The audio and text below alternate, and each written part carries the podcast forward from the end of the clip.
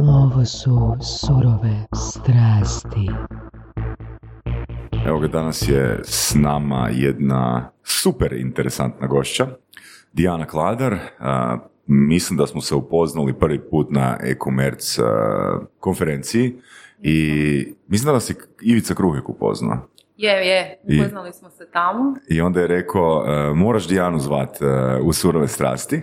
I nakon Ivice, znači taman je onda bio lockdown, na?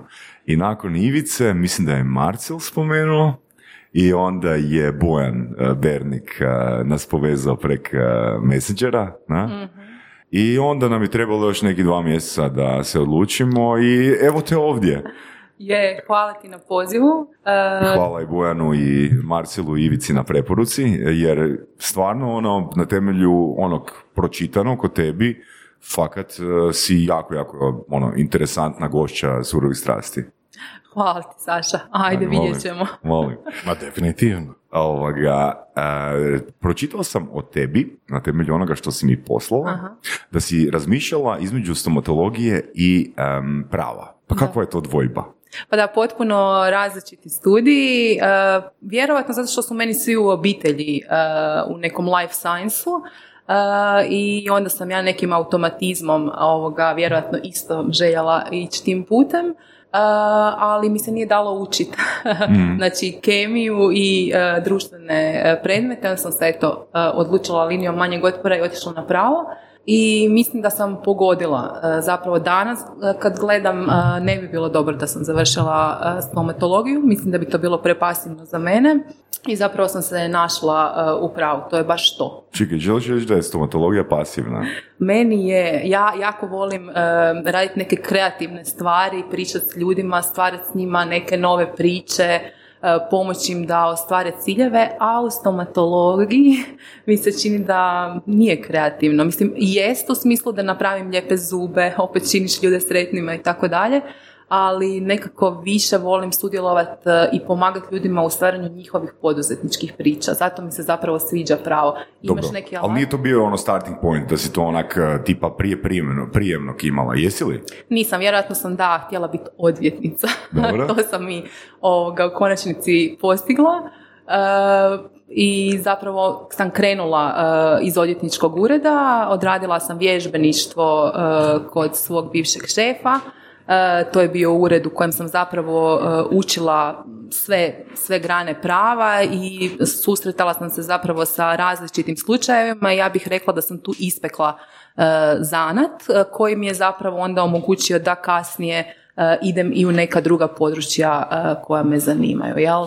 Kasnije je to, odnosno danas radim i neke druge stvari, znači ne isključivo e, pravo. Mhm. Jer meni, ti si meni bila predstavljena kao stručnjakinja za GDPR i onda kad saznaš malo više informacija, ti si baš poduzetnica. Ono, e, imaš, vlasnica si znači svog ureda, odnosno imaš svoj ured i imaš nekoliko firmi. Je. E, da, meni da ti često... si fakat ono e, jako dobar primjer i velim, definitivno popravljaš e, našu statistiku omjera muškaraca i žena u surovim strastima i zato stvarno mislim da je to ono fantastična priča. Znači, koliko, koliko firmi, u biti u koliko firmi imaš udio, ako nije tajna? Pa tri Tri. Da, znači prisutna sam u tri firme. Um, na početku je to definitivno bio samo odvjetnički uh, ured i odvjetnički posao. Uh, danas je to dosta uh, usmjereno uh, na kinesko tržište, znači i uh, zapravo pomaganje firmama koje žele stupiti na hrvatsko tržište, a iz Kine su ili hrvatskim poduzetnicima koji žele stupiti na uh, kinesko tržište. Sve je to manje više ve- vezano uz nekakvu regulativu, znači nisam se daleko maknula uh, od prava nije da sam sad počela uvoziti ovoga medicinske proizvode, već zapravo pomažem poduzetnicima uh, zajedno sa drugim članovima mojih timova koji su multidisciplinarni da zapravo, evo recimo primjer, firma iz Hrvatske želi doći na teritorij Kine i poslovati ne zna kako. Mhm. Onda se javlja nama i mi zapravo vodimo kroz cijeli taj proces. Ili obrnuta priča, firma iz Kine želi poslovati u EU, mi im zapravo uh, pružamo full support uh, i ono, oni nam zapravo im dajemo proizvod ključ u ruke. Nisam Kojih ima skoro- više? ovi koji dolaze u Kinu ili oni koji izlaze iz Kine? U? Pa ima u Hrvatskoj, da, ima definitivno najviše Kineza koji žele u EU, ali zapravo ima dosta hrvatskih firmi koje žele e, se iskušati na teritoriju Kine. Em, ono što je malo problematično je da zapravo stupit e, na teritorij Kine je, morate imati dosta materijalnih sredstava i e, to definitivno nije lako tržište, ali kad tamo dođete svima nam je jasno da zapravo zbog velikog broja ljudi vi, vi uspijevate. Onako, malo je oveće tržište. Je, malo je Malo, oveće tržište, da. ali zapravo morate biti um, uh, ustrajani i uh, to nije da se desi preko noći, kao što osnujete u Hrvatskoj firmu i sad počnete poslovati. Jel? Pa dobro, siguran sam da slušatelje bi interesiralo a, kako si došla na ideju da ne znam, a, i u biti kako ste došli do klijenata, znači, odnosno kako ste targetirali poduzetnike koji i, ovoga, razmišljaju da bi otvorili, ne znam, firmu ili svoje predstavništvo u Kini? I kakav je to tip opće usluga ili proizvoda? Mislim, Pa- jer postoji to uvjerenje onak sve iz Kine, ono jeftino, kako kak neko iz Hrvatske se može pozicionirati u Kini? Pa jedan od partnera u uh, firmi uh, je u Kini, znači prisutan je na kineskom tržištu, to je definitivno uh, olakšavajuća okolnost i uh, od tud je zapravo i došla ideja. Ja sam uh, u svom uredu radila nekakve predmete gdje sam pomagala recimo uh, medicinskoj industriji, konkretno radilo se o uh, a- uređaju za mjerenje šećera koji je spojen na mobitel, mobilnu aplikaciju, taj uređaj je između ostalog uvezen iz Kine i možete ga uvesti jedino iz Kine. I onda se zapravo kroz taj rad sa tom firmom koja je velika firma, znači ona je u Hrvatskoj uh, poznata i svi su za nju čuli, ali ta firma je imala zapravo određene probleme u Kini, jel? Znači ne možete tamo lako s njima sklopiti ugovore, imate često problema da li su ti ugovori ispravno sklopljeni, uh, uopće da, da bi Kinezi brzo funkcionirali mora ih neko gurat. Znači shvatili smo zapravo da je potrebno poduzetnicima u Hrvatskoj da imaju nekoga kom će moći predat nekakav svoj posao uh, i reći mu evo ja ne mogu doći do Kine, skupo mi je, teško mi je, nemam vremena, ovoga, potreban mi je neko tamo u kog ću imati povjerenje i ko će mi moći garantirati da uh, uslugu koju dobijem od kineskog poduzetnika, uh, da je to kvalitetna Je li usluga. taj partner uh, u Šangaju, je li tako? Tako je. On je isto odvjetnik. Ne, znači on je uh, veterinar. Ok. Znači, Znači, u biti samo je bitno imati osobu od povjerenja i naravno u svoju pomoć uh, prilikom tumačenja da uh, poduzetnici koji se odluče pokušati iskušati svoje, uh, svoje poslove u Kini imaju ono osobu koja će im pripremiti taj teren. Znači, nije bitno koje struke. Tako je, tako je. Znači nije bitno koje si struke, bitno je da, e, da želiš nešto raditi kao i ono bilo koji poduzetnik. Mislim da doista e, u poduzetništvu nije bitno koje si struke, bitno je da li imaš tu strast, da li želiš nešto stvarat, e, a onda se zapravo okružiš ekipom e, koja, koja je stručna. Znači u našem timu su vam i farmaceuti, i veterinari, e, i doktori, i pravnici su jedan, samo, samo jedan od sudionika tog tima. Znaš, um, u surovim strastima smo stvarno u ovih uh, 230 plus epizoda sve i svašta naučili, mislim da smo se dosta promijenili i mi kao uh, osnivači i voditelji surovih strasti. Sad kad si spomenula timove, um, interdisciplinarne timove um, i spomenula si da imaš tri firme koje su u partnerstvu, uh, jedna od jako, jako bitnih stvari koje sam ja osobno naučio u surovim strastima je baš to partnerstvo. Ne moraš znati sve, samo nađi partnera s kojim možeš biti komplementaran i članove tima koji će pokrivati ono tvoje slabe točke. A, reci. Da, tako je. Znači, definitivno za ići s nekim u partnerstvo moraš imati partnera koji slično razmišlja kao i ti. Ali, razum, ali je stručan u drugim područjima. Tako je, stručan je u drugim područjima. Konkretno e, vezano za ovu firmu koja se bavi GDPR-om, znači tu sam išla e, u suradnju sa IT-evcem, jel? Znači to je Ivica Krupek, spomenuo si ga. Znači on ima to specijalističko znanje iz IT-a, a ja imam ovo znanje iz prava. I upravo e, pravo je danas postalo takvo da vi da bi mogli servisirati nekakvu IT industriju, e, morate znati IT. Znači kao pravnik morate e, dobro poznavati IT industriju da bih ja kao pravnik mogla savjetovati. Mhm. Moram znati kako funkcioniraju određeni sustavi, neka aplikacija, moram ako Kao savjetujem- tehnički, moraš imati tehničko znanje. Tako je, moram znači dobiti neko tehničko znanje i moram razumjeti kako funkcionira neka aplikacija da bi ti dala kvalitetan pravni savjet. I onda zapravo kroz takve jedne odnose ja učim neprestano od uh, IT-evca jel, koji mi objašnjava kako funkcionira e, ne znam, e, oglašavanje putem e, Google Adsa, koji mi objašnjava što su to kuki. Znači onda uđeš zapravo u IT i znaš, imaš dosta znanja iz područja IT-a, s druge strane IT-evac puno uči od pravnika. I onda e, oni koji nas angažiraju mogu dobiti kvalitetnu uslugu, jer e, pravnik... e, ono Znači imaju rješenje i imaju sigurnost. tako je, to je ja mislim uvijek ključ. Znači kvalitetno rješenje, e, kvalitetni ljudi koji isporučuju uslugu e, i ta sigurnost. Sigurnost je ja mislim prije svega i zapravo da si pouzdan partner e, ljudima koji s tobom rade. Može malo ono osobno, uh, pa da malo i možda i pohvalimo ili pocrnimo, ocrnimo Ivicu Kruheka. Uh, to ti je u biti prva firma u kojoj si ušla sa partnerstvom, Tako je, kao tako je. partnerski odnos. Uh, Reci nam, mislim, mislim da bi to bilo vrijedno i nama i slušateljima. Uh, Siguran sam da si imala određenih briga i ono, kalkulacija u glavi, onak, možda i strahova kako će partnerstvo funkcionirati s obzirom da prije nisi? Ne, znači Ivica ja smo se izvrsno kliknuli, znači mi smo naravno surađivali e, prije otvaranja naše firme, radili na nekim projektima i dosta brzo smo se Ok, mi odlučili... dakle postojalo iskustvo. Je, da, nije, nije da, smo, da smo se odabrali eto slučajno kužim. ovoga, nego e, jednostavno smo se poznavali, a e, ideja da otvorimo firmu je došla doista vrlo brzo. Znači, pričali smo, ja sam ga pitala "E, šta misliš o GDPR-u, ide nova e, uredba, hoćemo nešto napraviti po tom pitanju, njemu se ideja činila e, super i mi smo ovoga krenuli u tu priču i sad imamo tim ljudi koji zapravo radi zajedno s nama na razvijanju ovih projekata, zastupamo e, multinacionalne kompanije, velike firme i zapravo naša priča jako lijepo funkcionira.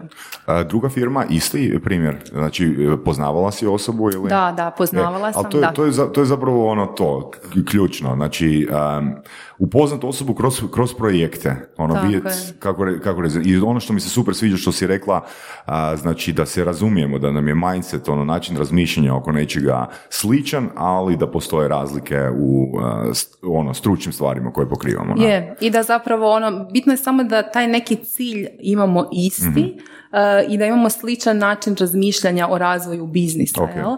A, a onda će se poslije to razviti. Jer ako to nemamo, onda mi se čini da bi jako puno energije gubili Da, da, na isprobavanje raznih nekakvih eh, solucija. Ja danas u, recimo, biznisu s Ivicom, eh, meni ako Ivica kaže nešto iz svog dijela da treba napraviti eh, na ovaj način ili na onaj ili i u smislu razvoja nekog biznisa, znači imam potpuno povjerenja u njega kao i on u mene i znači možemo samostalno donositi odluke i Kužim. jednako zapravo razmišljamo. Jel- Nema vam kod nas puno priče. Ono, fa- fakat bi volio da to malo još prokopamo ako se ti slažeš Boras.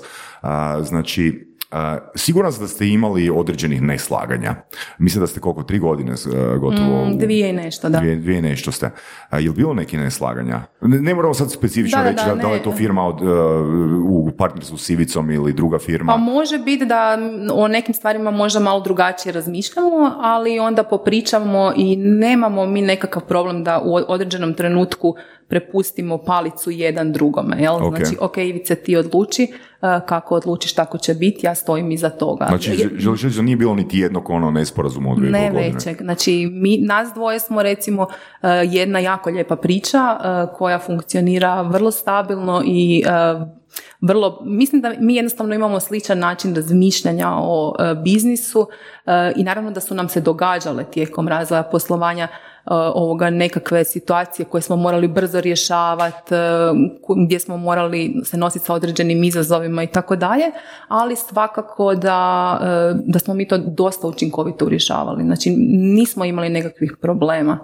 Može biti, ja sam često razmišljala zašto je to ovoga, može biti zato što je to nama drugi jel biznis. Uh, tako da smo mi opušteni uh, u, u vođenju tog biznisa, znači oba dvoje i on i ja imamo već uh, znači, razvijene karijere, ovoga i ovo je nama nekakva investicija u kojoj smo mi uključeni, ali mislim da tada puno opuštenije pristupate poslu nego kad sam ja recimo otvarala svoj ured prvi Da, puta. da. Znači to je potpuno drugi pristup. E, Ova firma koju mi vodimo, vi ju zapravo vodite sa nekakvom lakoćom i možete si dati mogućnost da isprobavate određene mehanizme, e, da se igrate. e, Evo, Da. mislim da je to ključ zašto ovo tako lijepo funkcionira. Znači pričamo o firmi o GDPR-u, Tako a prethodni, prethodno iskustvo u, recimo, nazovimo to biznisu ili prošlim stvarima je bio odvjetnički, odvjetnički Tako, ured. tako. Odvjetnički, odvjetnički uredi, koliko znam, imaju malo posebna pravila, jel, poslovanje i tako, ali ne moram ići u detalje. Strogi smo.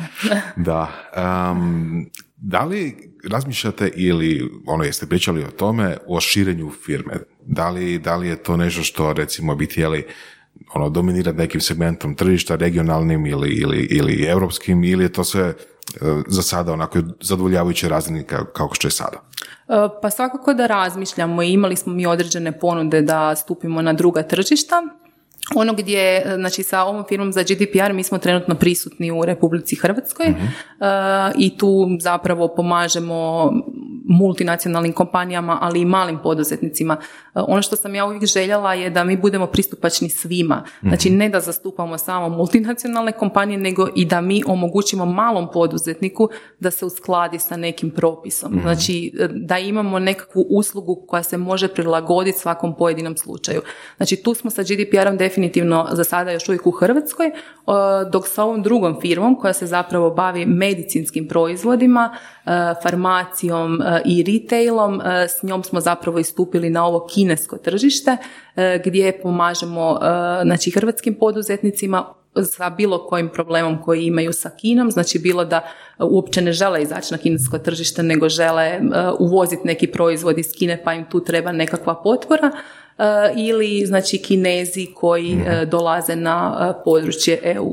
Nisam baš razumio, znači ta treća firma koja posluje sa Kinom, spomenula si medicinske proizvode. Da li je to nešto što kao vi proizvodite pa sad izvozite u Kinu ili o čem se radi? Ne, ne, ne. Znači mi smo zapravo firma koja recimo netko, neki kinez želi uvesti medicinski proizvod na teritorij EU, mi mu pomažemo, razvijamo cijelu strategiju za EU tržište, rješavamo mu regulativu, certifikate, e, EU izjave o sukladnosti, znači on nama dođe i kaže ja želim stupiti na teritorij EU E, e, ok. i mi smo zapravo specijalizirani, znači ne radimo sve sektore, nego isključivo medicinske. proizvode, farmacija, IVD i retail. Znači ne idemo, nije da imamo široki spektar, nego smo točno specijalizirani. Da li onda drugi dio posla, to je jednostavno pomaganje isto i našim e, našim e, poduzetnicima da izađu u Kinu. Tako u, je. u sklopu te treće. Tako je, tako je. Znači super. mi našim poduzetnicima, evo sad smo prije neki dan imali upit, jedna velika kompanija koja se bavi medicinskim proizvodima, ona želi stupiti, znači u Hrvatskoj je definitivno velika, proširila se i e, u regiji, ali oni žele zapravo e, stupiti na e, tlo Kine Mhm, i e, oni su nam evo postavili upit i razgovaramo s njima e, o strategiji. Super. jel? Mislim da je prvi put da smo imali takvog gosta i gošću u ovom slučaju koje imaju iskustva direktnog sa poslovanjem sa Kinom na ovaj način. Jel, to je kombinacija odvjetničkog ureda, znači Tako cijeli je. skup skillova vezane za, pravo, za jel, a, poslovne vjerojatno i ugovore i Tako papirologiju, birokraciju na kraju krajeva i znači nekakvo GDPR što je isto vezano opet uz pravo, a djelomično opet iz biznis Tako i na kraju je kraju ovo poslovanje uh, odnosno pomoć pri poslovanju u, u Kini. Uh, hoćeš, Saša, postaviti glavno pitanje oko GDPR. Samo ti daj. Ok, ajde. Dijana, imali smo nedavno gošću s kojom smo pričali na temu GDPR-a, pa bi te volio pitat kako je moj život bolji nakon GDPR-a? Pa puno je bolje zato što postoji agencija koja te štiti. Dobro? To je, to je s jedne strane, s druge strane ako si ako, ako imaš malo biznis stranu, možeš i zaraditi. Znači ti kao fizička osoba možeš zaraditi. Ozbiljno? Da. O, Znači- onda je nešto bolji. Je, je. Znači, um, na, uh, definitivno znači GDPR je uveden prije koje dvije godine, jel? Uh, ali veliki broj firmi još uvijek nije usklađen. Znači, ako pričamo čak i o velikim multinacionalnim kompanijama, kamoli malim firmama, e, mnoge od njih se nisu još do kraja uskladile i ti kao fizička osoba ukoliko uočiš da e, oni u nekom dijelu ne poštuju propise, možeš ih e, prijaviti agenciji i kako, možeš... Kako da ja to uočim kao fizička osoba? pa evo primjer videokamere. Znači, ako malo pogledaš videokamere, vidjet ćeš da mnoge videokamere snimaju cestu, snimaju neka područja koja ne smiju snimat ispred nekakve trgovine mhm. i zapravo time tebi remete tvoju privatnost. Ja, pa ovo je super informacija. I tako ima, da, puno tih nekakvih trikova gdje, evo, kažem, možeš i zaraditi ako imaš poduzetničkog duha i u Americi je to normalno. Znači, nađem ono deset studenata s kojima napravim ugovor, oni jo. Idu po trgovinama. A koje je, mislim, koji je razlog zašto bi recimo na cesti bilo zabranjeno snimanje? Zato što naš zakon kaže da ne možete snimati javnu površinu. Zašto? Pa zato što uh, ja imam pravo na svoju privatnost. Je li to nešto uobičajeno ili je to nešto specifično možda za nas ili kako to ide? Pa e, je specifično za nas jer smo takvu odredbu unijeli u zakon. Druge mhm. zemlje EU nisu tako striktno tumačile uredbu. Uh, mi jesmo, evo recimo ja sad radim s jednom kompanijom koja zapravo E, teško je razumjeti e, to neko naše pravilo da ne smije e, snimati niti malo ceste ispred dućana, jel? ali mi smo unijeli jednu odredbu koja kaže ne smiješ snimati javnu površinu. Tko to smije? Pa smije grad Zagreb recimo, jel? ako ima mhm. poseban propis, ali ti koji imaš trgovinu ne smiješ snimati ljude. Pa zašto? Zato što ja imam pravo na neku svoju privatnost, jel? Mhm. Zašto bi netko u nekoj kompaniji vidio da sam ja prošla ispred ispred e, njegovog dućana nekom ulicom u toliko i toliko sati. Znači, pričamo sam... prostoru ispred dućana. Tako je, znači cesta ispred dućana, zašto bi netko mene vidio sa nekom osobom. Ali recimo, u dućanu je ok. U dućanu je ok, samo opet uh, morate paziti što se snima u dućanu. Moraju i ljudi koji recimo rade u dućanu uh, svakako imati određenu privatnost. Moraju imati mjesto gdje mogu jest, gdje se mogu preslući. Uh, znači, to su mjesta gdje ne smijete snimati. Nedavno smo vidjeli, znači netko je stavio oznaku za kameru na ulazna vrata WC-a Znači, zapravo ono, evo, to, to je primjer gdje vjerojatno nema kameru uh, u WC-u, ali je stavio krivu obavijest uh, i ono, ispada da snima WC. Da, da, da, to je malo onako creepy. Znači, poanta je da ja zapravo imam pravo na privatnost. Da. Tipa kad me ovo pratite preko digitalnog marketinga, stavljate razne uh, znači kukije, možete vi to raditi, to je u redu, E, zna se čemu to služi, ali e, je poanta da ja kao netko tko dolazi na web moram znati da vi to radite i mhm. morate mi jednostavnim rječnikom objasniti što to radite. Da mhm. stvarno kad ja uđem u neki web shop, da vi vidite da sam ja gledala cipele, pa da sam ne znam, e, pet minuta gledala jednu sofu, pa da sam deset minuta gledala drugu, pa da sam se na ovoj zadržala ovoj skupljoj možda duže, pa ćete mi vi onda u nekom trenutku poslati neki mail, pa me pitate, evo vidim stavili ste nešto u košaricu ovoga, i to koristite jel, za nekakav marketing, to je u redu. Samo je poanta GDPR-a da mi moraš objasniti što to radiš, jer mm prosječan čovjek to ne kuži. mm Da, pa, da, može I čak i neki nadprosječni to ne kuže. E. Da.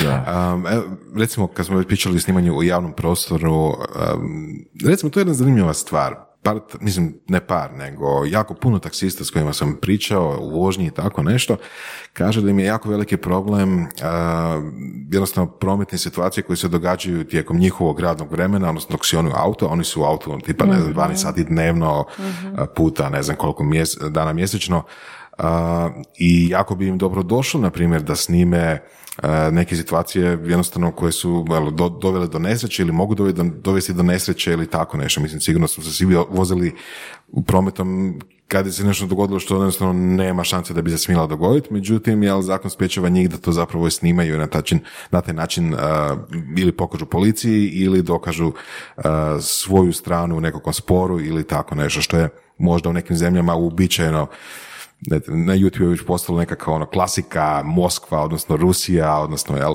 te, te, te, te klipovi i na youtube ruskih vozača su postali toliko ono popularni da su postali smiješni. Ono, a vidi što radi ljudi, ludi Rusi jel, na cesti. Um, da li misliš da je ta konkretno zabrana snimanja na cestama čisto osobno mišljenje Da, da. nepravno, dobra ili loša stvar?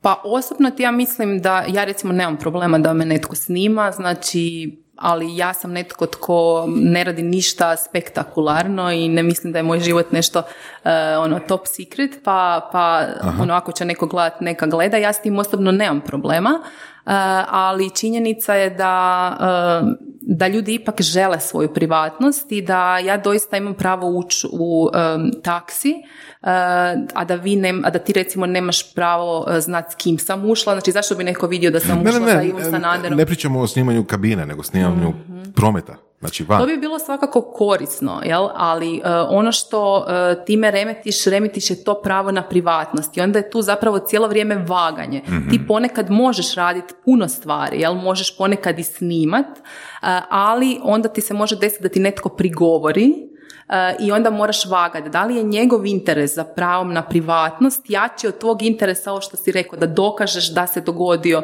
Da. neki sudar, pa će ti to koristiti za slučaj sudara, jel? I ove videokamere u prostorima dućana se isto ovoga stavljaju, mi to zovemo u pravu legitimni interes, kao e, to je, znači ja mislim da imam pravo staviti tu kameru zato što štitim e, da netko e, ne, ne znam, ne opljačka prodavaonicu, u da, prostoru koji je zapravo tvoj. tako je, tako je. Ali opet ja imam pravo prigovoriti tome, zato što ja mogu reći u određenom slučaju da je moje pravo na privatnost jače od... E, sad me to nešto zanima. Znači, uvijek postoji ona opcija ako ne želiš kupovati na tom web shopu, ako ne želiš ići u taj dućan, nemoj. Znači, to je tvoja privatna stvar, da li ćeš ići u dućan XY koji ima kamere ili nećeš. S druge strane, većina dućana ima kamere. Ja, I onda ako a, se potužiš ili odbiješ ići tamo gdje te pod navodnicima snimaju ili na web shopove gdje skupljaju tvoje informacije, na kraju krajeva nemaš gdje drugdje otići. Jel? Am, jel to ima smisla? Pa nema. Ok. Znači da, Dobro, zapravo to to, to je ta priča, svi rade isto, jel? E sad, ako se na tržištu pojavi netko tko neće stavljati one sve kolačiće, Mhm. ovoga, onda ako se razvije svijest kod ljudi da ipak ne žele da ih prate, onda će početi ići kod takvih ljudi koji ne koriste te neke sustave za praćenje. Ali to je malo dublje razvijanje svijesti, trebat će godine, godine da Mhm. ljudi uopće razviju svijest što je to pravo na privatnost, da uopće imaš pravo na privatnost. E, Mi danas e, znamo da recimo u radnim odnosima kad radim kod nekog poslodavca, danas je radnik kod nas naučen da poslodavac može sve, jel tako? Ono? E, ne može, ali znači ta neka svijest prosječnog e, čovjeka je zapravo da, aha mislim on mi je poslodavac, ako će pratiti moje mailove neka ih prati, jel? Ako će mi ulaziti u mail, pa neka to radi. A zapravo to je nešto što baš on i nema pravo, jel? Ako mu prigovoriš kao radnik, mogao bi uspjeti, mogao bi mu zabraniti da e, kopa po tvojim mailovima. Jel bi jel? mogao zaraditi? I od toga? Mogao bi i od toga zaraditi. Znači, fora je da kod GDPR-a, osim što možeš nekom donijeti kaznu, tako što ga prijaviš agenciji, ti možeš uvijek tražiti naknadu štete, e, znači novac s kojim ćeš ovoga e, dobiti neku satisfakciju zato što te neko eto snimio. Ok. Ima li takvih ono- slučajeva? E, da. Ima li takvih slučajeva do sad? Ima, ima. Znači ja sam imala jedan case uh, gdje je zapravo radilo se o čovjeku kojem su izgubili uh, liječnički karton, odnosno nisu znali gdje je. Agencija je smatrala da kad ne znaš gdje je, jel, da je on vjerovatno izgubljen uh, i uh, čovjek je tražio naknadu štete uh, od doma zdravlja i dobio 20.000 kuna za duševne boli.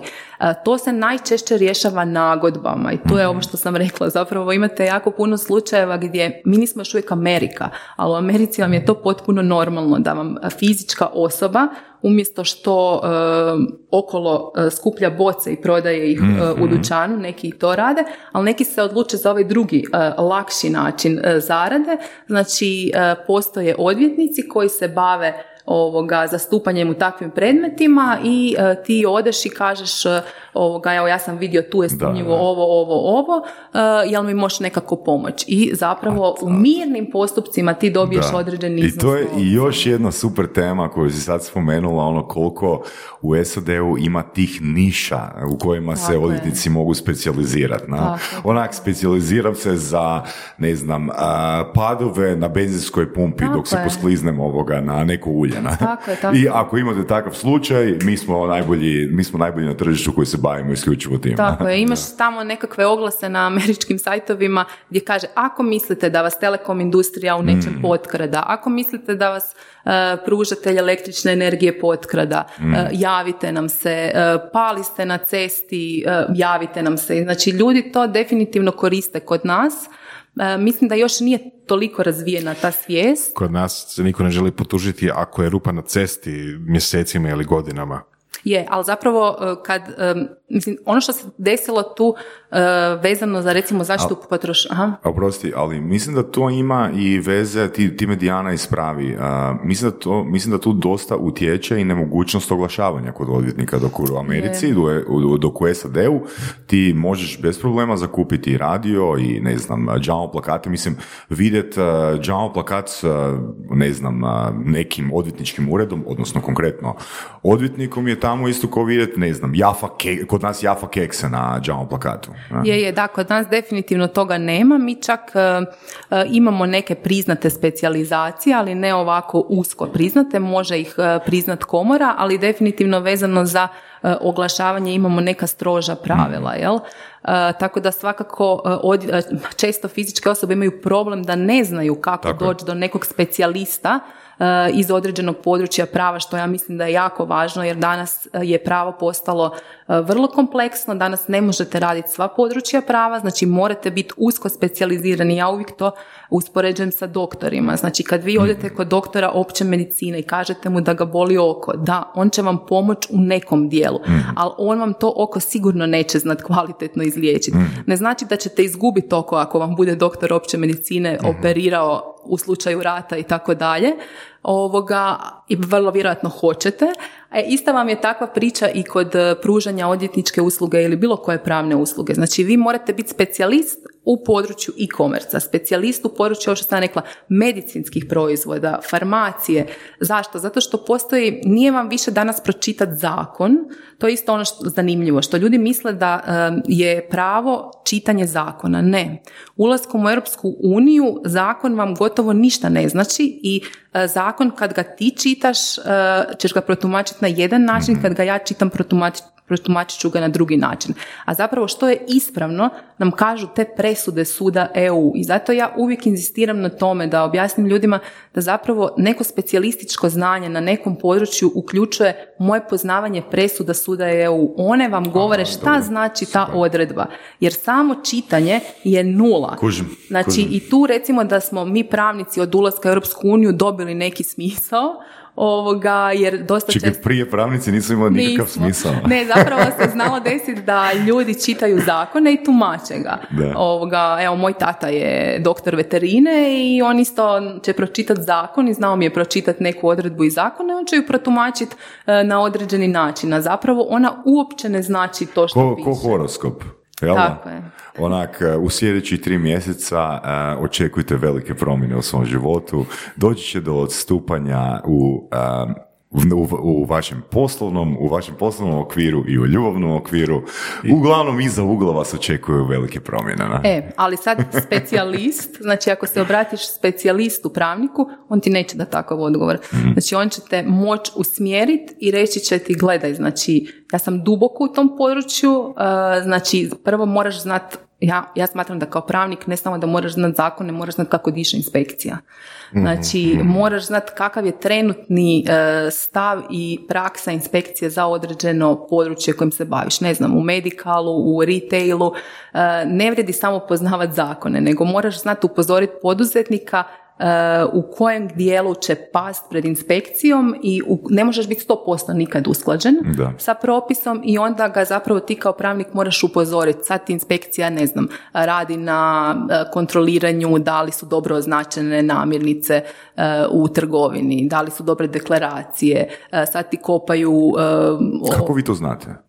E, radom, znači specijalističkim radom u određenom području. Znači ovo što sam ti rekla, ja sam u retailu, Ili, ili, ili, ili, ili, kod inspektora imaš ovoga sezonca, na?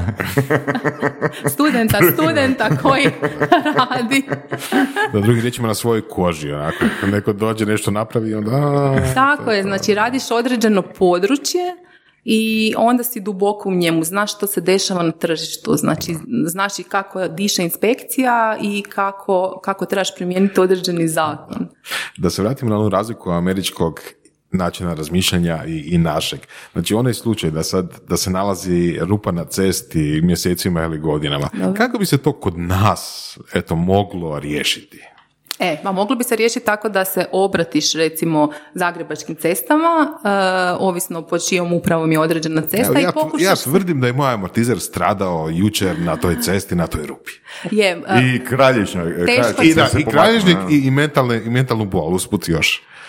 Je, uh, u ovom dijelu ćeš dosta teško ovoga ponekad uspjet, zato što moraš dokazati niz nekakvih elemenata i ono što će ti se sigurno desiti je da će te u prvom koraku odbiti i da ćeš vrlo vjerojatno morat završiti uh, uh, u uh, sudskom postupku. Ali, ako ti se desi problem sa kamerom koja te snimila na javnoj površini dok si bio s nekom ženom s kojom nisi smio biti i obratiš se tom trgovcu i kažeš mu, znači, napravili ste prekršaj propisa o GDPR-u, ja ti garantiram da ćeš zapravo u 90% slučajeva dobiti nekakvo obeštećenje u vidu novca ili u vidu nekog njihovog proizvoda. Znači, postoje ti neki segmenti u kojima ćeš moći lako ostvariti svoje, ostvariti svoje pravo. Znači, ako si ti potrošač i recimo, evo, primjer, meni dosta često ljudi znaju reći joj kad imam problem s automobilom nikako to ne mogu ostvariti niti jedno svoje pravo, oni mene samo odbiju. No međutim to nije tako. Znači odbiju te u nekom prvom pitanju, jeli nekom prvom pokušaju, no međutim recimo ako si potrošač i imaš bilo kakav problem s autom, nešto ne valja s mjenjačem, zapravo je takvo pravo da ti možeš bez problema dobiti novi auto. Znači, a ljudi to ne razumiju i često misle da moraju popra- čekati popravak auta, pa mu ne daju zamjenski Mhm, auto. Znači, radi se o tome da zapravo mi svi kao potrošači nismo informirani uh, i ne znamo svoja prava i onda dođete uh, kod recimo uh, onoga ko prodaje auto i kažete u moj auto se pokvario uh, i on vam kaže ok, ide na popravak. Često vam ne da ni zamjenski auto. Vi mislite da je to ok. Ali zapravo ako, se, ako znate svoje pravo, vi možete dobiti i zamjenski auto. Ako vam ne da zamjenski auto, možete tražiti naknadu štete e, zato što ste, ne znam, morali e, koristiti taksi cijelo to vrijeme ili, ili neki drugi oblik e, prijevoza i dobit ćete novi automobil. Znači, čak ne morate pristajati na popravak. Znači, situacija, to je ono što isto zapravo se uočilo u posljednje vrijeme, što se tiče prava potrošača, znači kad mi kao neki kupac idemo protiv trgovca, vrlo često ćemo dobiti puno toga i dogodilo se na tržištu to da su potrošači puno jači od ovog poduzetničkog sektora. Sada su ugroženi sektor zapravo poduzetnici, odnosno Da. trgovci. Njih vam doslovno potrošač zgazi. A ti si ovoga zapravo taj most između. Između, da. Most. I Zaradiš i za jedno i za druge. Tako je, vi samo recite što trebate, ja ću vam reći trik kako da riješite svoj problem. Da, evo jedna super, stvar na koju sam naišao ja prije ljeta i ono, iznenadilo me, mislim, trebao sam proučiti prije, ali recimo kupovao sam nešto na firmu, to nešto mi nije odgovaralo, odnosno čak do te razine da specifikacije nisu bile jasne, nisu bile nepostojeće, ali nisu bile jasne i sad, ono, sad gledam jel da vratim taj proizvod nazad i ne mogu, jel piše u, u, u malim slovima, je li tamo u web shopu, za pravne osobe, znači ako je kupac pravna osoba, ne vrijedi pravo povrata za 14 dana, što bi imao kao privatna osoba da sam kupio za sebe, jel? Tako je, tako. Tako da je to Ali- jedan, jedan način na koji su... Hrvatski, hrvatski web shop. Da, da, da. Ok. Ali- Tako jedan način na koji su pravne osobe različite, različite se tretiraju odnosu na privatne. E, ali vezano za ovo što si sad upravo spomenuo i to se mijenja. Znači, da, da? da idu nove izmjene, znači gdje će zapravo mali srednji poduzetnici, udruge, znači netko tko do sada zapravo nije bio potrošač, postati potrošač. I ta, znači sad kad ti kupiš preko R1, ćeš imati jednaka prava kao potrošač. O, fino. E, tako da i u tom nekom dijelu se mijenja klima. Svakako, znači posljednjih godina, ne znam, tipa 30 godina unazad, potrošači definitivno nisu imali baš neku visoku razinu zaštite, posebno kad pričaš o, ne znam, e, električnoj energiji, plinu i tak dalje, jel? E, Onda se jako, jako radilo na dizanju njihovih prava i onda se do- došlo do te razine da su potrošači počeli zlorabiti ta prava i jako gaziti trgovce. Ako nećeš ovoga nekom prijetnjom koju ti ja izreknem usmeno, onda ti prijetim s novinama, prijetim ti znači s raznim oblicima medija i e, zapravo vršiš pritisak na mene da bi ostvario svoje pravo, a to nije bio cilj e, propisa koji te štite. E, I ono što se sad dešava je da se ta priča okreće. Shvatio je i evropski zakonodavac da su trgovci u lošem položaju i pokušavaju to zapravo izgladiti jer doista trgovci se danas boje potrošača jer mm. ima puno njih koji to zlorabe.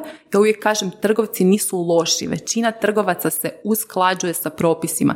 Svi žele biti usklađeni sa propisima, ali imaju taj problem da prvo ne znaju gdje da pročitaju, na jednom mjestu s kojim se propisima moraju biti usklađeni.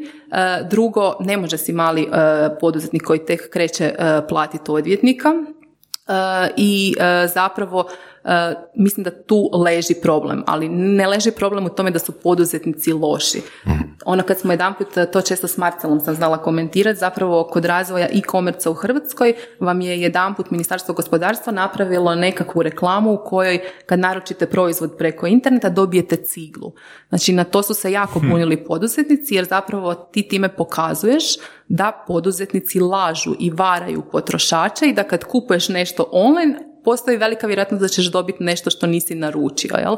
Znači takve kampanje u javnosti zapravo e, trebaju stati i treba objasniti e, da poduzetnik želi biti usklađen i doista iz mog nekog iskustva žele biti usklađeni, samo ne znaju sa kojim propisima, na koji način e, i tako dalje. Da li je, odnosno sigurno je, ali u kolikoj mjeri je uh, razlog toj neusklađenosti velika količina propisa i velika količina stvari na koje moraju paziti svaki dan?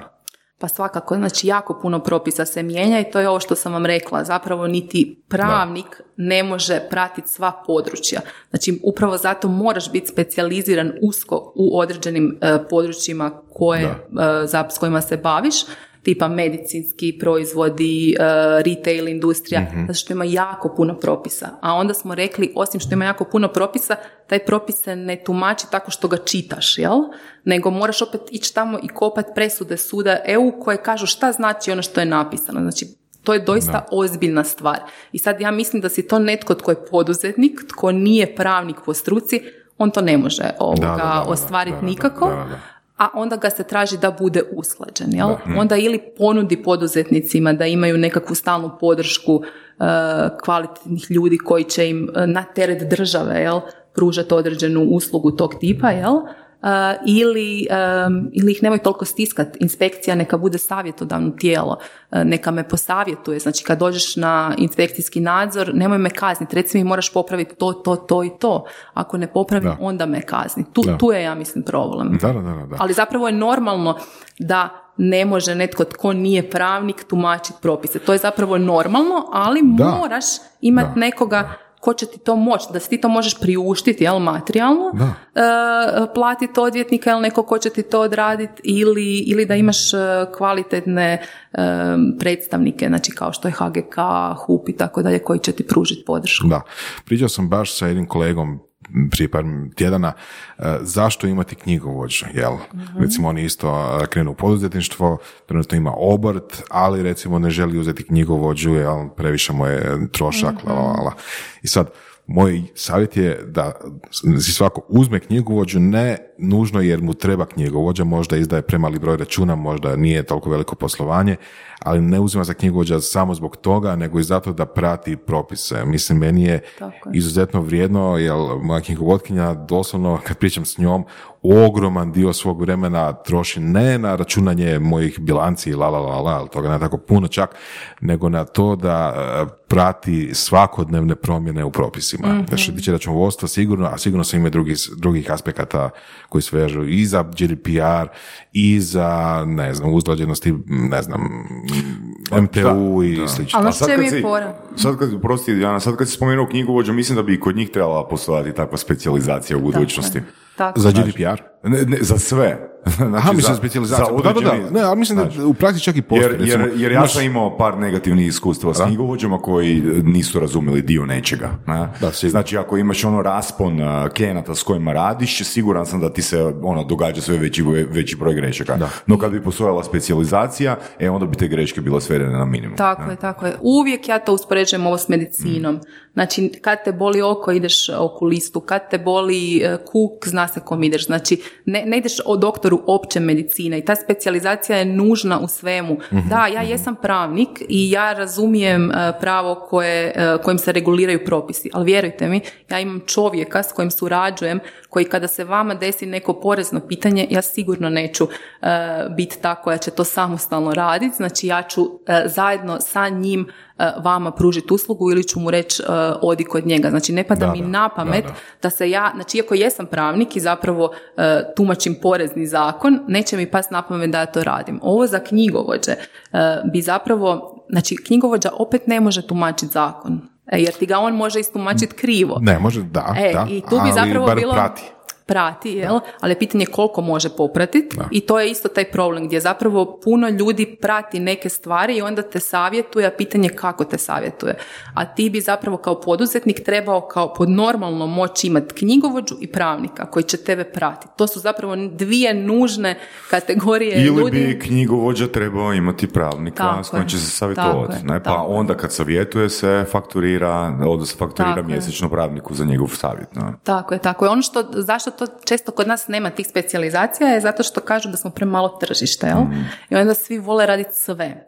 Ali mislim dugoročno gledajući, znači mi smo isto tako malo tržište, jako brzo se sazna tko nije dobar, mhm. tko, uh, tko radi greške i mislim da zapravo ovaj put uh, ka specijalizaciji zapravo dugoročno uh, donosi, donosi prosperitet. Jel? Je mhm. sporiji, ali ja uvijek kažem kolegama ono specijalizirajte se. Mislim da vam je to definitivno uh, budućnost. Ne možete raditi sve. Ali mislim još jedna bitna stvar za specijalizaciju je mogućnost naplaćivanja većih fijeva, jel tako? Tako Mislim, ako, ako ja tražim knjigovođu, evo da ne pričamo sad o odvjetnicima, ako ja tražim knjigovođu, ja ću tražiti ko mi može dati ono dobru cijenu u odnosu na broj računa koje ja imam i tako dalje. No, kad bi postojao knjigovođa koji bi rekao, e, moja specijalizacija je edukacija i ja vam mogu pomoći godišnje sa tim, tim, tim i tim, što najčešće se e, događaju problemi kod onih koji provode, poduzetnika koji provode edukacije, e onda ja mogu procijeniti da li je tih 50% veća cijena paušala mjesečnog u ukupnom, u ukupnoj sumi se meni isplati nego imati pod navodnicima generičku knjigovođu koji će raditi, ne znam, i za vlasnika kioska i za, ne znam, da, da, da, da, da, Mislim da to polako dolazi, jer recimo zna da postoje knjigovođe koji su specijalizirane, na primjer, za stomatologe, znaš, uh pa knjigovođe koji su specijalizirane za, ne znam, za, za karikiram, ali sigurno imaju takvih pekare, jel? Da, da, da. Ali, znaš, opet pitanje veličine tržišta, koliko postoji edukatora u Hrvatskoj ili u Zagrebu, je li, da li, da li se neko vrijedi specijalizirati za to? Mislim da... Doći Mislim neko vrijeme da to riješimo. Da, da, meni ti se čini da se isplati ovoga, dugoročno se to definitivno isplati, jer e, kažem, kad ti poduzetnici prođu pet nekakvih knjigovođa ili pravnika koji se bave različitim stvarima i kad dođe kod nekoga uh, koji je specijalist u određenom području, vjerujte mi da on osjeti. Znači, da, on jednostavno osjeti razliku u pristupu i, i zapravo da dobije konkretan odgovor. Ono često što kod pravnika svi zamjeraju kad kažu a može ovako, može onako. Znači ne. Znači pravnik koji specijalist će vam uh, reći to trebaš tako, tako i tako. Ja imam dokument s kojim te branim u slučaju spora. Znači to je neka presuda suda je u e, nekakvo mišljenje Agencije za zaštitu osobnih podataka i tako dalje. I znači ta priča e, možeš i ovako i onako, E, mislim da ćete specijalist znati usmjeriti u pravi kanal i e, značiti dati pravi savjet s kojim ćete onda moći i braniti. Jel? To, to je, ja mislim, ta razlika specijalizacije e, mhm. i te zapravo fame da kod odvjetnika, pravnika zapravo nikad ne ali, Ali zapravo ono, mislim, put k toj specijalizaciji, ja, ja sam uvjeren da ono donosi znatno više dobrog nego lošeg. Konkretno, evo samo jedan primjer. znači, ako sam ja, ajmo reći, NLP trener koji se bavi tim tipom treninga, ako ja imam kolegu u NLP-u koji se bavi isključivo recimo tipom treninga za djecu, pa onda je moja moralna odgovornost da ja na, na sličan upit ono preporučimo osobu. Tako Umjesto da smo konkurencija, mi smo preporučitelji. Tako je. Ne, jer smo specijalizirani u određenom području.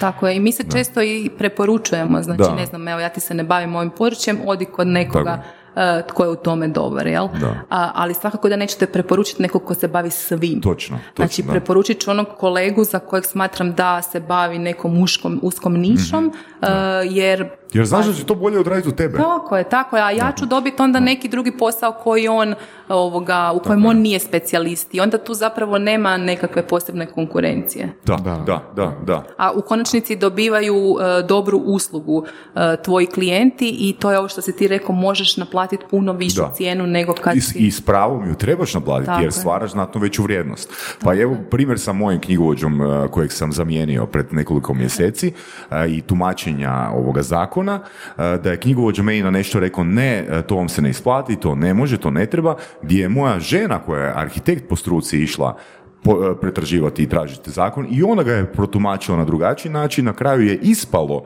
da ga je moja žena dobro protumačila, nazvala knjigovođu tumačila njima zakon, oni su rekli, joj, oprostite.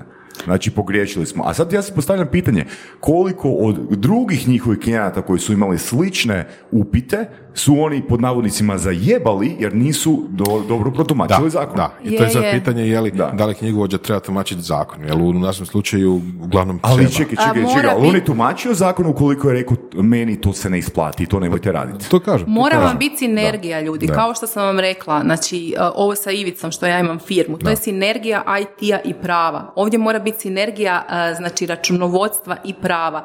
Znači, uh, ovo kad pričamo o ovim medicinskim proizvodima koje ja radim na kineskom tržištu, ja opet imam specijalista, farmaceuta, uh, doktora. Znači, Da, da, jasno. uh, ta nekakva sinergija ne može više ići jedno odvojeno bez drugo. Mislim da zapravo ova, ove neke specijalistička znanja, kažem, doktor, uh, IT, moraš zapravo uključiti i pravnika i to se sve češće vidi i u propisima gdje zapravo ljudi za compliance godinama su recimo u compliance u medicinskoj industriji bili uh, farmaceuti, doktori i tako dalje, ali se primijetilo uh, na europskom tržištu da je nužan pravnik. Znači sigurno vam je, znači ja radim i IT firme, uh, znači ja sa IT-evcima radim na način da oni uče od mene, ja učim od njih. Jedino zajedno, kad oni meni objasne taj neki tehnički dio i ja njima pravni, jedino tada mi možemo iznijeti kvalitetan proizvod, jel?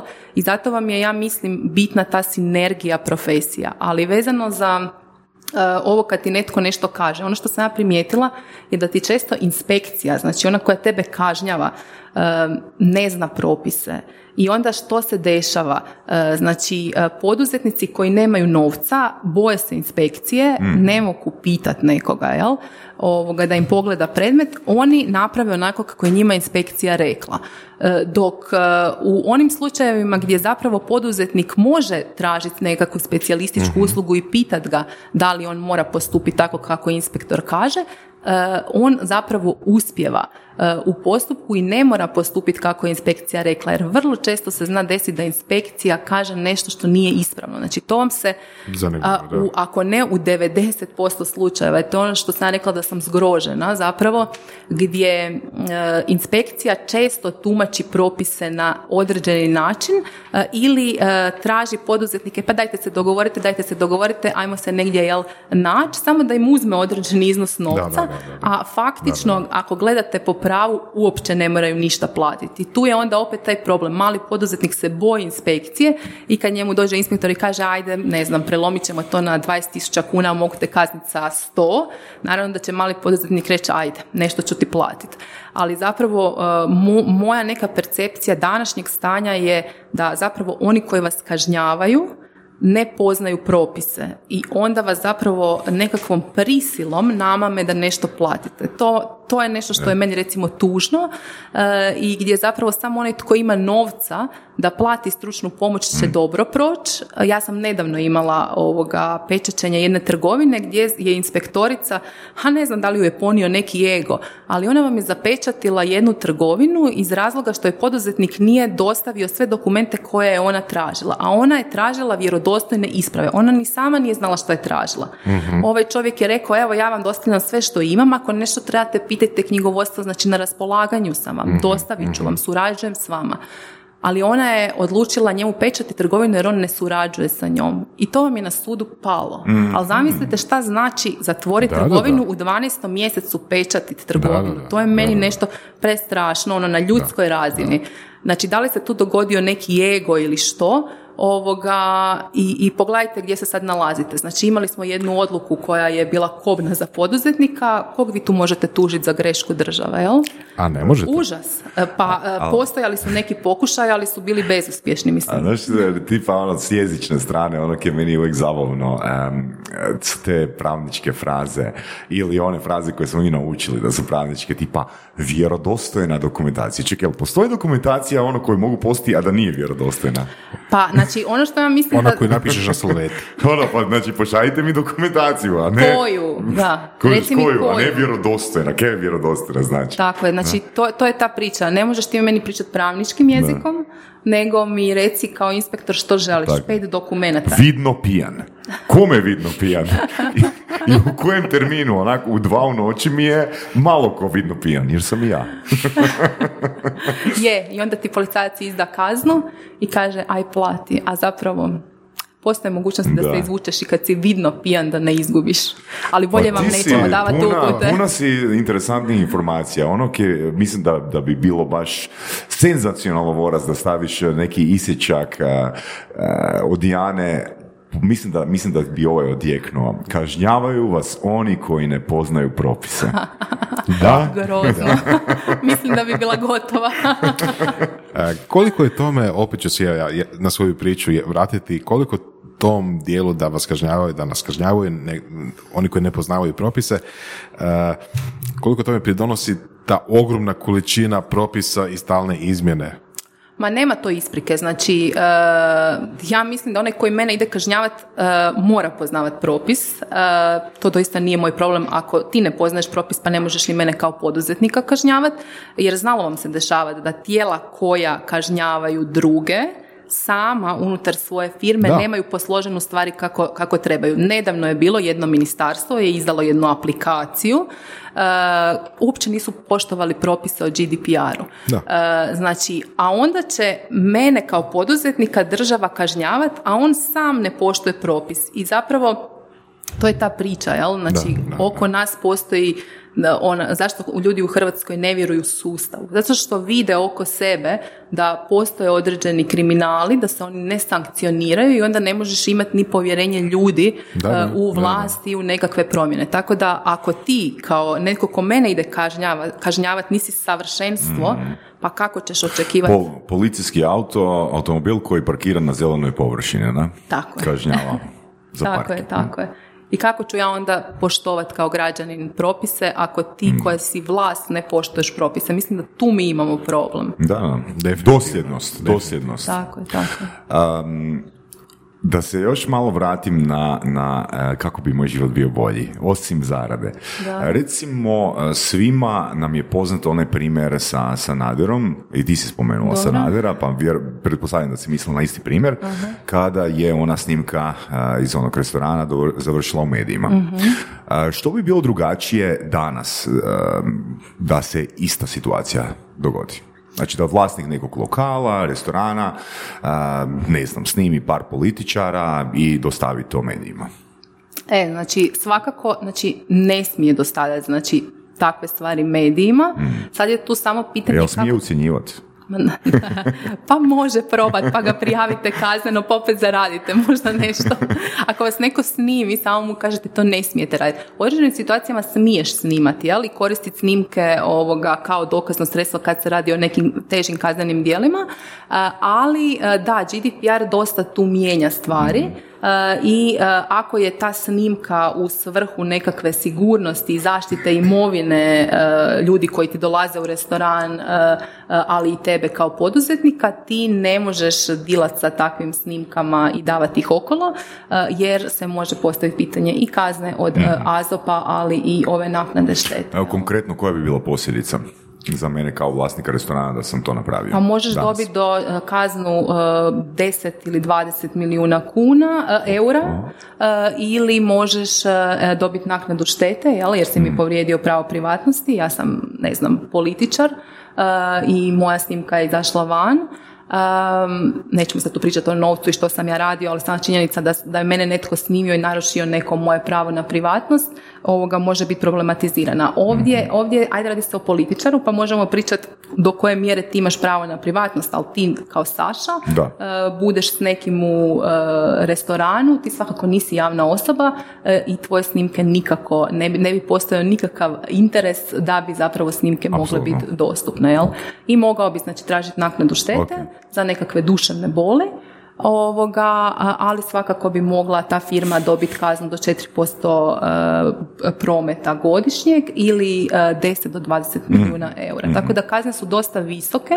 E, Dosta ljudi misli da e, da AZOP ne kažnjava, AZOP je tijelo koje kažnjava poduzetnike za GDPR, ali ono je jako aktivno, znači događa se jako puno kejseva, u zadnje vrijeme su dosta česti e, znači napadi hakera e, na e, IT sustave e, i e, doista je tu dinamična, e, dinamika velika i oni vam svakako djeluju i trenutno imate i kažnjenu banku ovoga u Hrvatskoj, to je bilo za vrijeme korone i nije jako odjeknulo u javnosti, zapravo uopće se o tome nije pričalo, ali je činjenica da je agencija ovoga izdala kaznu jednoj banci, ne zna se točno koji je iznos, ali da se radi ili o 10 ili 20 milijuna eura.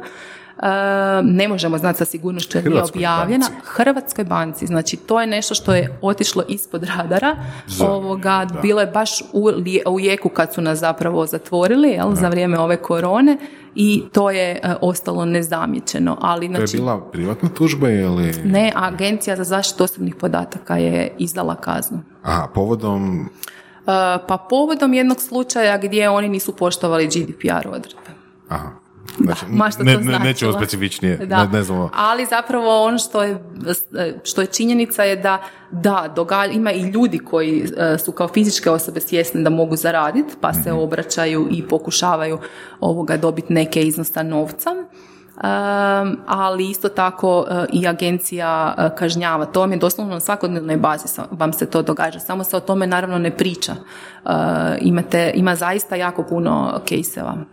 Zanimljivo, da. I obično doslovno kaže, mislim doslovno se misli tako da Azo baš i Ne nije aktivan, da. Ne, ne, ne, AZOP je doista aktivan i recimo AZOP je agencija u kojoj su stručni ljudi, Da. rade samo to. E, pravnici su i IT-evci. Znači oni, evo recimo, to je tijelo, jedno od rijetkih tijela, ima ih još, ovoga, recimo HAKOM je izvrstan, ali recimo Agencija za zaštitu osobnih podataka je primjer tijela gdje on ima pravnika i neku struku, jel, IT-evca oni su shvatili da je to bitno. Dok recimo u nekakvoj klasičnoj tržišnoj inspekciji, sad vi se trgovac imate malo prodaju, vama će doći u inspekciju uh, veterinar, doći će vam neko ko je završio učiteljsku, jel? I da, on je naučio ovoga uh, primijeniti pravo do neke mjere, ali vjerujte mi, znači u situacijama koje su komplicirane, a 90% takvih situacija je komplicirano, on ne može dobro zaključiti, jer pravnicima treba veliki napor da ovoga riješe case, a nekome tko, e, ko nije pravnik to je nemoguće. Znalo se desiti da ne znaju računati rokove. Znači, i, i kažem, to, to je taj sad problem koji ono nas pra- pravnike zapravo zgrozi e, i e, mi tu pomažemo poduzetnicima. Poduzetnici s druge strane imaju trošak, jel? E, koji ne mogu poslije povratiti ovoga u tim nekakvim inspekcijskim nadzorima, ali to je činjenica i u tom dijelu se ja zapravo uopće ne, ne bojim pričat.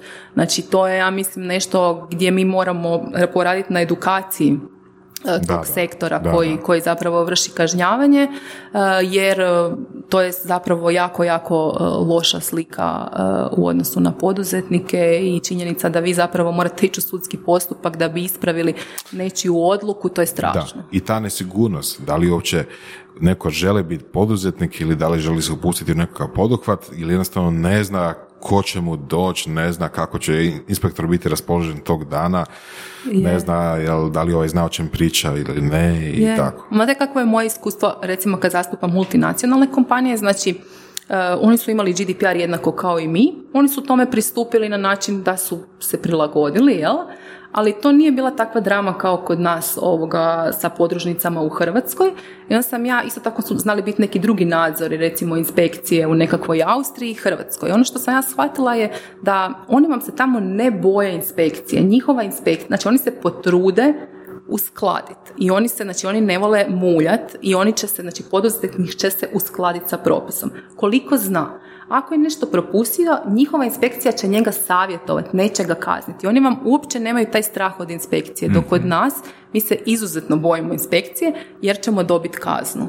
E, I mislim da u tom nekom dijelu se razlikujemo e, od drugih zemalja i tu se ide kod nas lagano kao na nekakva upozorenja i tako dalje, ali e, još uvijek, još uvijek je to nekakva represija.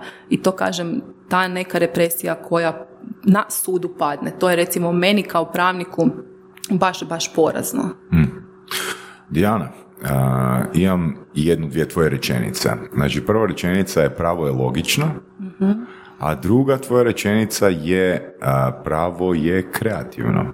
Je. Kako su te dvije tvrdnje, u kakvom su odnosu te dvije tvrdnje? Neki bi rekli da su u koliziji.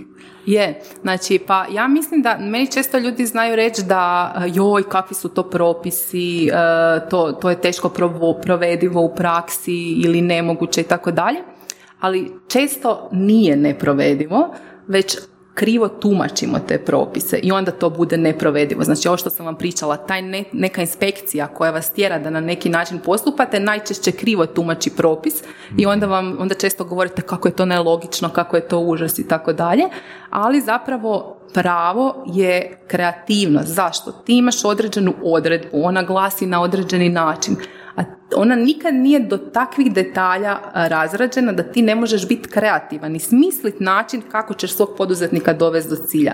Znači, na primjer, želim staviti... Ko, Johnny Cochran. Da. Pa znači, da, mi smo, znači, mi definitivno moramo biti kreativni, jer pravnik koji samo gleda usko, Znači, neće vas dovesti do rješenja. To, to jako dobar osjećaj imaju pravnici koji rade u korporacijama, recimo moji kolege. Znači, E, poduzetnika zanima da mu dođeš do cilja. Nemoj mu govoriti ne, ne, ne, propis ne dopušta, propis ne dopušta. Pa nađi mi način kako ćeš doći do tog nečeg što ja trebam. A ja kažem, uvijek postoji način. Znači, uvijek, uvijek postoji način. Ili će se u krajnjem slučaju, ako e, je doista to uvijek postoji način, samo možda onaj tko primjenjuje taj zakon, a to je ta inspekcija ili neko e, tijelo koje mora pustiti vaš proizvod na tržište, ju krivo tumači i ne da propust. Jel? Tu vam je najveći problem. I onda što mi radimo? Jel? Ja kao pravnik moramo smisliti model koji će to, to tijelo, na primjer HZZO, HALMED, konkretno u medicinskim proizvodima, e, koji će njima, da njima taj moj neki e, stav bude pravno prihvatljiv i da on onda može proći kod njih. Znači, zapravo, to je ta priča oko kreativnosti. Znači, on, neko tko zapravo kontrolira tvoje poslovanje se često boji. Da. Posljedica toga je nespecijaliziranost i boji se naprosto primijeniti propis drugačiji od onog kako je on to navikao i onda mu vi sa nekakvim svojim znanjem, nekim svojim ugledom u području prava, e, jer vas poštuje kao kolegu i tako dalje, e, možete prezentirati kako bi vi to proveli e, pred nekakvim recimo Halmedom, to su jel, neke nadzorne agencije koje vam puštaju proizvode mhm. medicinske na tržište. Ako mu prezentirate na ispravan način, on kad to pročita, on će vas i pustiti, jel? Tako da, zato je kreativno. Znači, možemo reći da tu ima, da u pravu ima dosta, dosta prednosti imaju osobe, odnosno pravnici koji razumiju strategije uvjeravanja. Tako je, ajde možeš i tako. Strategija uvjeravanja, ali mora imati pravnu podlogu. Da, da, znači, da. Odnosno, moraš, ju, moraš tu, pravna je podloga, to je, to je neosporno, ali imamo, ajmo reći, fleksibilnost u mačenju te pravne veliku. podloge. Znači, imaš veliku, veliku fleksibilnost i u tome se zapravo, ja mislim, i razlikuje pravnik od pravnika Znači neki će ti na sve reći ne, mm. a drugi će ti naći način. I mislim da to i poduzetnici osjećaju. Znači mm. kad pričaš s poduzetnicima, oni, oni zapravo Ali to je, to je u biti stvar iskustva. Ja osobno ono, imam čvrsto uvjerenje da je kreativnost stvar iskustva. Odnosno improvizacija, improvizacija da, ako si tek počeo nešto raditi improviziraš, onda si budala. jednostavnim jezikom, ali ako si prošao ono sve i ono nekoliko puta, e onda ti se dopušta improvizacija jer u tom, u tom uh, modelu u, u improvizacije ti zapravo virtuoz jer razumiješ svaki dio ono uh, procesa i onak definitivno ono imaš, imaš mogućnost ono improvizirati. Da, Sve je je- onak fino linkano. na? To je, to je ona izjava tipa uh, moraš znat zakone prije što ih kršiš. Je, moraš, ovo što si ti rekao isto, ispeć zanat prije, znači ja uvijek kažem, peć zanat od onog e, prekršaja, pijanstva u automobilu i tako dalje, da te netko nauči razmišljati, da vidiš kako razmišljaju sudovi, kako razmišljaju klijenti i tako dalje. I kad zapravo imaš određeni broj godina iskustva i moraš imati malo i tog nekog, ja bih rekla, nekog da li poduzetničkog, kreativnog jel, ovoga stila, mislim da možeš raditi čuda. A, pravnik koji samo, koji ne može gledati šire, mislim da u današnjem društvu teško može opstati. Sve je jako dinamično, znači brzo se odvijaju stvari, moraš brzo reagirati, znači nije poanta sudova. Znači evo moja stranka želi staviti jedan e, proizvod na listu e, Hrvatskog zavoda za zdravstveno osiguranje, da, pravno on može ići u upravni spor, ali vjerujte mi da on ne želi e, čekati četiri godine. On, ja njemu moram smisliti način da taj proizvod bude ono u maksimalno godinu dana na listi HZZO-a. Ne, on može imati kakvo god hoće pravo, ali neće on ići u sudski postupak da bi dokazao da netko e, u tijelima e, javne vlasti griješi. To, to je poanta. Moraš biti brz, a to onda uključuje i tu kreativnost, smisli mi način. Ja sam to ono uvijek što sam znala reći, ja ne volim ne. Jel to, jel to Dijana ko idejno rješenje kod arhitekata, smisli mi način? Tako je, tako je. Tako je. Znači pravo nije puno e, drugačije e, od, od, Od medicine i od arhitekture. Tako, od medicine, arhitekture, em, od hrpu drugih i automehaničar mora imati neko iskustvo i smisliti način kako će premostiti neki problem koji ti imaš. Da. E, još me zanima jedna stvar, e, ako imamo vremena, imamo, jel tako? E, gledali smo svi onaj film Erin Broković, jel da? E, znači, jedna žena se bori protiv korporacija, bla, bla, bla. I onak, to je nemoguća misija. E, ti si napisala jedan, em, jedan bullet da je danas e, po tom pitanju ono kao fizička osoba, kao jedna osoba ima puno više šanse u borbi protiv korporacije. Da, znači ljudi danas sam primijetila da još uvijek misle da ne mogu pobijediti, ne znam, nekog teleoperatora, nekakvu banku.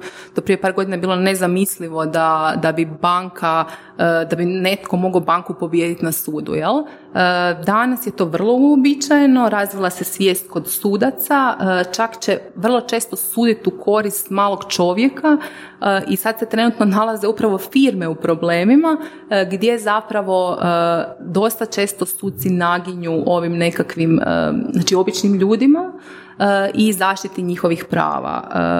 E, Zato što i pravo postaje puno fleksibilnije, puno se šire može tumačiti, jel? E, I e, zapravo ono što sigurno treba e, objasniti ljudima je da da, ako imate neki problem sa bilo kojom velikom firmom, znači ako vam pravnik kaže da, da su oni pogriješili pravno, vi ćete bez problema dobiti postupak pred sudom. Znači ne morate se bojati zato što je to neka velika firma da nećete uspjeti. To se definitivno promijenilo. Još da te e, za kraj e, pokušamo, da, da se pokušaš bolje prodati, jer si se do sad izvrsno prodavala, mislim sa znanjem naravno, ono, fakat respekt. Am, modeli e, plaćanja em, odvjetnika. Da, Rekla, često si, mislim da si nekoliko puta spomenula riječ, ono, to si mali poduzetnik ne može priuštiti, ali nije, e, ono, ne, znači, naplaćivanje usluge je jedini model. da. Znači, Koji po- postoje? Da, da, pa postoji mogućnost da s odvjetnikom možete dogovoriti plaćanje usluge u postupku po uspjehu u sporu. Na primjer, ne znam, imate neki uh, case, uh, mogli bi dobiti naknadu štete jer ste se sudarili, jel? Uh, ne znam, 250 tisuća kuna, vi možete s odvjetnikom dogovoriti da ćete mu po uspjehu u sporu platiti 80%. E, ne može, znači tu komora štiti malog čovjeka i ona je rekla maksimalno 30%. Znači ne ide iznad toga, ali znači moguće je pristupiti odvjetniku na način da se dogovorite i da ne plaćate unaprijed. Često isto ljudi se boje prići odvjetniku ili zakucati na odvjetnička vrata jer misle da trenom kucanja će ostati bez novaca, to je isto ja mislim percepcija Mit, koju trebamo promijeniti ovoga, znači e, vi svaki put možete se obratiti odvjetniku, popričati i tako dalje. E, Znači, e, ne se bojati odvjetnika, postoje razne opcije ugovaranja odvjetničkih usluga. Um, sad nešto sasvim drugačije. Kina. Ti imaš iskustvo ne samo u poslovanju sa Kinom, nek si tamo bila i putovala i, i upoznala malu kulturu. U kojem u kojoj mjeri su različiti od recimo nas, odnosno ovdašnje kulture? Recimo, neka percepcija možda kineza s obzirom što se događalo zadnjih par desetaka godina je da su izuzetno radišni kad proizvode sve te stvari, da moraju biti, da moraju ono 20 sati dnevno raditi da stignu naprijed sve ono što su napravili. Je li to stvarno tako u praksi ili je drugačije? Pa oni su svakako radišni, izuzetno su obrazovani, znači em, njihova djeca, s obzirom da je veliki broj bogataša ima, znači se školuju po e, svim zemljama Europske unije, imaju e, najbolje fakultete i oni definitivno imaju e, veliku količinu znanja i velika su nam konkurencija e, za budućnost, znači oni nisu zaostala Kina, više definitivno. Uh, ono po čemu nisu oni toliko različiti. Ja kažem da čak imamo i sličan smisao za humor, znači možete se s njima na jednak način zafrkavati kao i kod nas. Uh, možda imaju neke druge običaje, recimo oni vam često vole uh, obećat nešto, a ne mogu to ispuniti i uh, može se desiti da vam kažu da ja mogu preuzeti taj neki posao uh, i onda ih vi pitate u nekom, nekoj fazi nakon dva, tri mjeseca jel radiš u kojoj smo fazi, oni će vam reći da da radim, a zapravo uopće možda ne rade i ne znaju. Uh, često se boje reći ne znam. Čega jel? kod nas nema. To, to u Hrvatskoj toga ima u tragovima. toga u Hrvatskoj nema, da. Ali evo, za- zato je, kažem, ono, e, zato je možda Kina ponekad zna biti izazovna jel, za rad. E, što se tiče ovih nekih stvari, kak se ponašaju, e, pa oni recimo kad jedu neko meso, e, jedu vam piletinu, oni će vam kosti bacat na stol, a ne u tanjur, jel? Kao pikado? Kao pikado na razne načine. Ili recimo podrignut će u javnosti i to, to je njima potpuno normalno, jel? Ali... Pa dobro, nisu neke drastične razlike sada. Ne, ja ne bih rekla, posebno u ovom nekom poduzetničkom svijetu. Ovoga, čak oni i pričaju engleski, većina njih neki malo slabije, uh, ali zapravo slični su. Kažem, dosta njih se u ovom nekom poslovnom svijetu obrazovalo vani uh, i onda postaju slični ovoga, slični evropljanima. Mislim da sam čitao, to je već stari podatak, barem dvije godine star, da je u Shenzhenu, ona, ona pokrajina iz, izrazito tehnološko razvijena, odnosno koja proizvodi većinu, većinu elektronike svijeta zapravo, da je prosječna plaća puno već viša od prosječne plaće u Hrvatskoj. Jel? Je, je, znači uh, svakako je tamo životni standard na višoj razini. Iako baš smo jedanput pričali, mislim da tipa u Kini možete iznajmiti stan od tipa stotinja kvadrata uh, u Šangaju za 7000 kuna. Pa ne bih baš rekla da je tako drastična razlika u odnosu na, uh, na Hrvatsku, jel, ipak oni, e, ali ako idete recimo vani, pijete neko piće, tamo će vas, ne znam, Coca-Cola sigurno koštati 100 kuna, jel? Ozbiljno. Da, da, da. Ovoga, je, isto tako nemate, ja sam znala pitati za garderobu ovoga, kad sam došla, pa jel ima one jeftine garderobe, ovoga, lijepe da si kupim, pa ne baš. Onda su mi rekli kao ono, ne, nije ti više kina da ćeš tu sad naći nešto za 100 kuna. Ovoga, u tom Dobro. dijelu su se oni Kina je promijenili. isto velika zemlja. Ako sad gledamo vjerojatno u gradovima, drugačija situacija, sigurno ima siromašnijih dijelova. Pa da, ja mislim Je, da je bila je. i ona knjiga, kak se zove, nije Milton Friedman, nego Thomas Friedman, um, Lexus i Maslina, tak neki je naziv, uh, ili druga neka, ali znam da je taj isti autor, da je Kina Kini konkurencija, znači nešto što je, nešto što je prije bilo konkurentna cijena, tipa tvornice ono, na, na rubnim dijelovima Kine, znači da su im uh, tvornice koje su 100 km prema unutrašnjosti to uspjevao, taj isti proizvod uspjevao napraviti za tri puta nižu cijenu. Znači nije kon- Kina konkurencija svijetu, to je poanta, jedna od poanta knjige, nije Kina konkurencija svijetu, nego je Kina Kini konkurencija. Je, je, imaš sve zapravo rangove, to je ta priča. Ako ti hoćeš u Kini neki kvalitetan proizvod, možeš dobiti vrhunski proizvod, bolji nego bilo gdje u Europi, jel? Samo ovisi ovoga o rangu cijene. Ali recimo isto jedna od zanimljivosti da vidite samo zapravo što je Kina je, znači tamo jako brzo niču zgrade, jel? I kvartovi, znači koji su one stare drvene kućice se samo, jel, ovoga, miču i grade nove zgrade, isto kao i kod nas, onda ti stanari ovoga dobiju stanove u tim zgradama i često vam se zna desiti da on, znači taj neko tko je živio u uh, siromašnom okruženju, dobije stan u toj zgradi, oni vam znaju držati kokoši na balkonu ovoga, jer ne može, znači ona iznajmljuje stanove i u toj zgradi zarađuje ona određeni novac, ovoga, njoj više nisu objektivno potrebne kokoši, ona teško može izaći iz tog nekog okvira, i ona drži zapravo kokoši na balkonu. Ali ja, zapravo Kina mi je predivna i uh, kažem te sve visoke zgrade, imate predivne poglede, pot, mislim, je drugačija kultura, ali generalno znači, je siguran grad, to je ono što je zanimljivo. Kad se, da, da, Šangaj recimo, znači vi kad se vozite podzemnom, tamo se svi voze uh, podzemnom jednako kao mi u tramvaju, znači nije mi kao u New Yorku ono sve usko, nego je baš široko, osjećate se uh, sigurnim i zapravo možete hodati gradom na večer. Ne S novčanikom u stražnjem džepu. pa nemoj baš ajde u stražnjem. ali ovoga, nije nesigurna zemlja. Obično te, te velike, veliki gradovi su nesigurni, ali Kina je u tom nekom dijelu zadržala, ovoga, zadržala neku sigurnost i dosta vam rade na transparentnosti. Znači puno nekakve dokumentacije, kakva je neka firma, kako posluje, tko je vlasnik te firme, jako se radi na toj transparentnosti. E, samo kažem, eto, ponekad ne znate kineski, vrlo često, e, ne znate ni kako funkcionira to tržište, pa je teško sad iz Hrvatske sve te stvari saznat, ali puno, puno rade na transparentnosti. mm Jel nam možeš uh, za, uh, za završetak intervjua reći neku um, smiješnu rečenicu ili prostu rečenicu na kineskom, ako znaš. Ne znam. ja sam jako pristojna, mene nikad ne učete. Šalim se, jel znaš nešto kineskog? Uh, pa baš i ne. Ne, a? Ne, Ajde, ne. dobro, oprošteno ti je. Uh, uzevši u obzir sve informacije koje si nam dala i uh, fakat je vrlo vrijedan uh, intervju, vrlo vrijedne informacije si prezentirala i mislim da si slušateljima, nekim slušateljima otklonila, uklonila mnoge predrasude koje su imali o pravnicima, o odvjetnicima i... Kinezima i kinezima. stvorili, stvorili nove. da. Hvala ti puno, Dijana. Na Hvala vama. Hvala.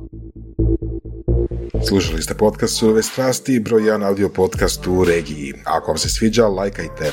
Ako se slažete sa gostom, komentirajte ili ako se ne slažete, pogledajte našu ponudu obrazovnog sadržaja na academy.surovestrasti.com. Komentirajte, lajkajte i nada sve šerajte tako da i drugi ljudi mogu saznati za surove strasti. Čujemo se i do slušanja.